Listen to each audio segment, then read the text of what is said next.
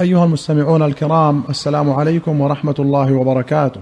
واهلا وسهلا بكم إلى حلقة جديدة في برنامجكم جامع السنة. في باب البيعة أخرج مسلم عن نافع مولى بن عمر قال لما خلعوا يزيد واجتمعوا على عبد الله بن مطيع أتاه ابن عمر فقال ابن مطيع اطرحوا لأبي عبد الرحمن وسادة فقال له ابن عمر إني لم آتك لأجلس. أتيتك لأحدثك حديثا. سمعت رسول الله صلى الله عليه وسلم يقول من خلع يدا من طاعة لقي الله يوم القيامة لا حجة له. ومن مات وليس في عنقه بيعة مات ميتة جاهلية. أمر يزيد على المدينة ابن عمه عثمان بن محمد بن أبي سفيان فأخرجوه وخلعوا يزيد. فأرسل إليهم جيشا بقيادة مسلم بن عقبة فخرجوا له. وكان الأمير على الأنصار عبد الله بن حنظلة وعلى قريش عبد الله بن مطيع وعلى غيرهم من القبائل معقل ابن يسار. فانهزم أهل المدينة وأباح مسلم مسلم بن عقبة المدينة ثلاثا.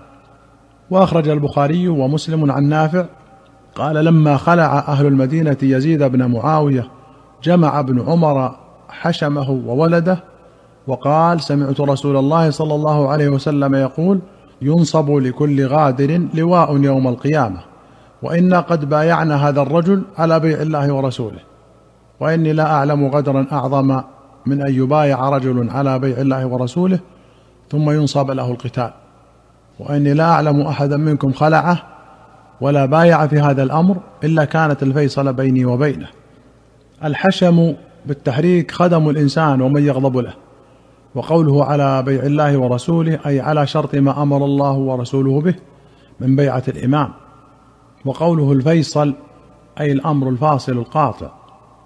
وأخرج البخاري عن عبد الله بن دينار قال شهدت ابن عمر حيث اجتمع الناس على عبد الملك قال وفي رواية لما بايع الناس عبد الملك كتب إليه عبد الله بن عمر. إني أقر بالسمع والطاعة لعبد الله عبد الملك أمير المؤمنين على سنة الله وسنة رسوله ما استطعت وإن بني قد أقروا بمثل ذلك. وأخرج مسلم عن جابر قال جاء عبد فبايع رسول الله صلى الله عليه وسلم على الهجرة. ولم يشعر أنه عبد فجاء سيده يريده فقال له النبي صلى الله عليه وسلم بعنيه فاشتراه بعبدين أسودين ثم لم يبايع أحدا بعد حتى يسأل عبد هو. وأخرج البخاري عن يوسف بن ماهك قال كان مروان على الحجاز استعمله معاوية. فخطب فجعل يذكر يزيد بن معاوية كي يبايع له بعد أبيه. فقال له عبد الرحمن بن أبي بكر شيئا. فقال خذوه. فدخل بيت عائشة فلم يقدروا عليه. فقال مروان إن هذا الذي أنزل الله فيه والذي قال لوالديه أف لكما. فقالت عائشة من وراء الحجاب ما أنزل الله فينا شيئا من القرآن إلا ما أنزل فيه سورة النور من براءتي قال الحافظ ابن حجر في فتح الباري في رواية الإسماعيلي فقال مروان سنة أبي بكر وعمر. فقال عبد الرحمن سنة هرقل وقيصر. وأخرج البخاري ومسلم عن أبي هريرة رضي الله عنه أن النبي صلى الله عليه وسلم قال كانت بنو إسرائيل تسوسهم الأنبياء كلما هلك نبي خلفه نبي وإنه لا نبي بعدي. وسيكون بعدي خلفاء فيكثرون. قالوا فما تأمرنا؟ قال فوا ببيعة الأول فالأول وأعطهم حقهم فإن الله سائلهم عما استرعاهم. قال النووي في هذا الحديث معجزة ظاهرة للنبي صلى الله عليه وسلم ومعنى هذا الحديث إذا بويع لخليفة بعد خليفة فبيعة الأول صحيحة يجب الوفاء بها.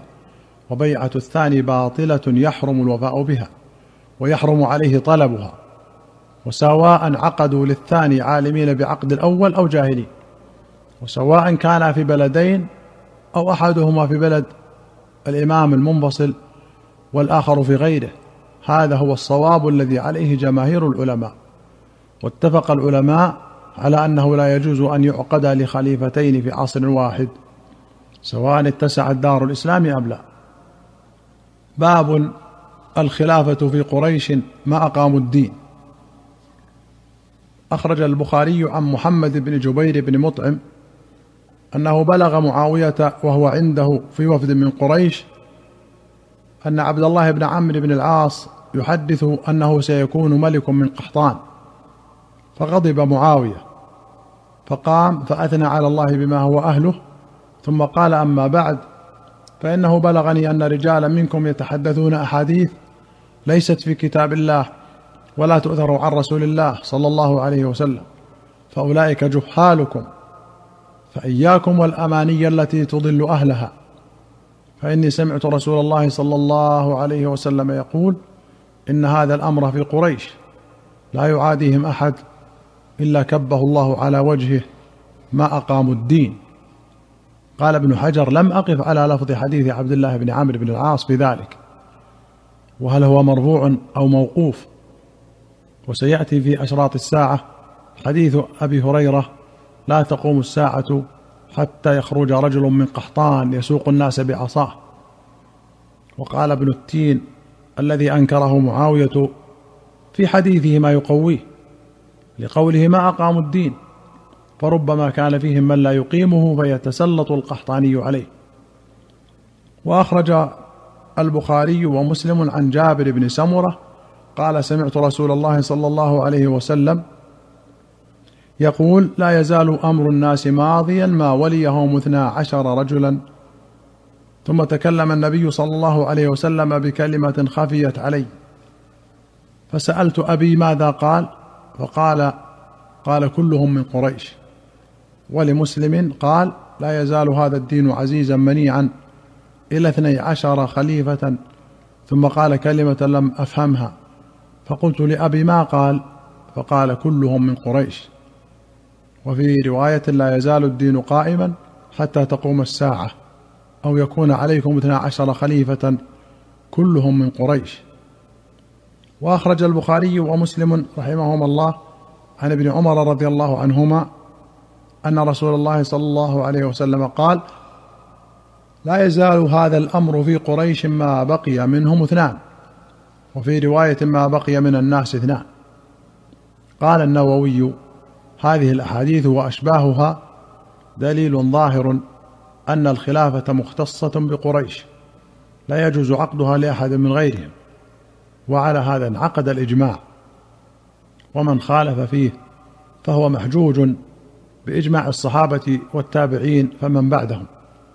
قال القاضي اشتراط كونه قرشيا هو مذهب العلماء كافة وقد احتج به أبو بكر وعمر رضي الله عنهما على الأنصار يوم السقيفة فلم ينكره أحد.